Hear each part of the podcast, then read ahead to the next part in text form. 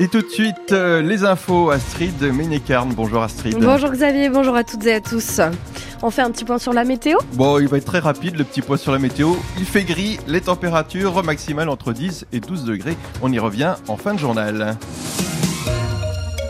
C'est une exclusivité, je vais y arriver, France Bleu Mayenne. Immersion ce matin avec la cellule d'identification criminelle de la Mayenne. Ces blouses blanches qu'on voit le plus souvent dans les séries policières.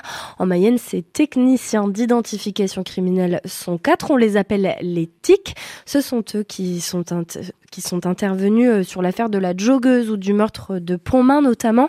Alexandre Frémont, vous avez rencontré l'adjudant-chef Rob, technicien d'identification criminelle donc, et chef de la cellule à Laval. Le technicien se déplace en général quand un cadavre est découvert ou pour des cambriolages jugés importants. Quand on arrive sur une scène d'infraction ou une scène de crime, euh, c'est nous qui gérons la scène. La scène nous appartient, c'est-à-dire que c'est nous qui allons diriger, c'est plus le directeur d'enquête, c'est plus le magistrat. Et le TIC, comme on les appelle, a une mission précise. Notre rôle, c'est d'essayer de, comprendre ce qui s'est passé sur la scène, qui a pu faire ça par les différents prélèvements? Ça sera jamais pourquoi notre rôle, ça c'est le rôle du directeur d'enquête. Alors on se dit que voir des cadavres ou des scènes de crime toute la journée peut être euh, plus éprouvant que d'enquêter, eh bien c'est l'inverse pour lui. D'accord, ça on, on va travailler sur un élément de preuve. En fait, nous, quand on arrive sur scène, la famille n'est plus là, on, la scène est vidée, il n'y a plus que nous qui intervenons, donc on n'est pas en lien direct avec le, malheur ou l'émotion des gens. En fait. Depuis son arrivée à la cellule en 2018, le militaire s'est rendu sur plusieurs affaires, dont celle de la joggeuse particulièrement éprouvante, mais pour l'adjudant-chef, c'est un métier passion. Il mange, il boit, il dort, identification criminelle.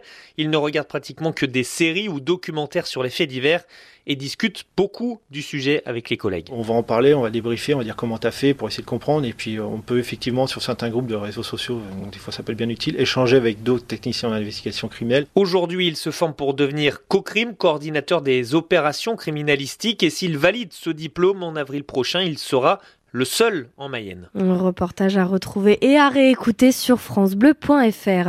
Quatre blessés dans un accident hier à l'huisserie. Une voiture a fait plusieurs tonneaux après avoir euh, dérapé sur le côté près de l'écluse de Cumont. La route départementale une a été coupée pendant plus d'une heure entre Laval et l'huisserie. Attention, si vous roulez dans le Nord Mayenne, la route entre Goron et Vieux-Vie ferme pour des travaux de réaménagement. Une fermeture qui va durer neuf mois. On s'active dans les exploitations en Mayenne. Et oui, fin de semaine, une délégation d'agriculteurs partira à Paris pour le Salon international de l'agriculture. Parmi les animaux mayennais représentés euh, dans les euh, allées du salon, la race de mouton bleu du Maine, une race qui refait surface depuis le début des années 2000. Gaëtan Legrand est éleveur à Quelen-Singo. Il va présenter un bélier le 29 février à un concours agricole au salon. Ce sera son dixième salon de l'agriculture, un rendez-vous euh, incontournable pour lui, d'autant que la bleue du Maine est de plus en plus cotée à international. Montrer la bleue du Maine euh, au salon à Paris, c'est quand même euh, bah, une chance pour la race. On est quand même une petite race.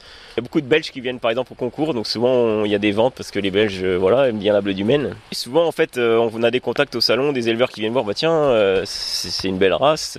En Belgique il y a beaucoup de bleu du Maine, en Allemagne aussi, en, Angleterre et aussi aux Pays-Bas. On va dire c'est les quatre grands pays. Mais des fois il peut y avoir aussi des, pays comme la, République tchèque, enfin les pays de l'Est des fois qui peuvent aussi être intéressés. Voilà. Toutes les explications sur la bleue du Maine sont à retrouver sur francebleu.fr ainsi que des photos. Et cette 60e édition du Salon de l'agriculture s'annonce très tendue. Le ministre de l'Agriculture le reconnaît lui-même hein, que la sérénité ne sera pas forcément au rendez-vous. Et les syndicats y comptent bien, hein. ils maintiennent la pression, multiplient les revendications. De grosses manifestations prévues aujourd'hui à Marseille.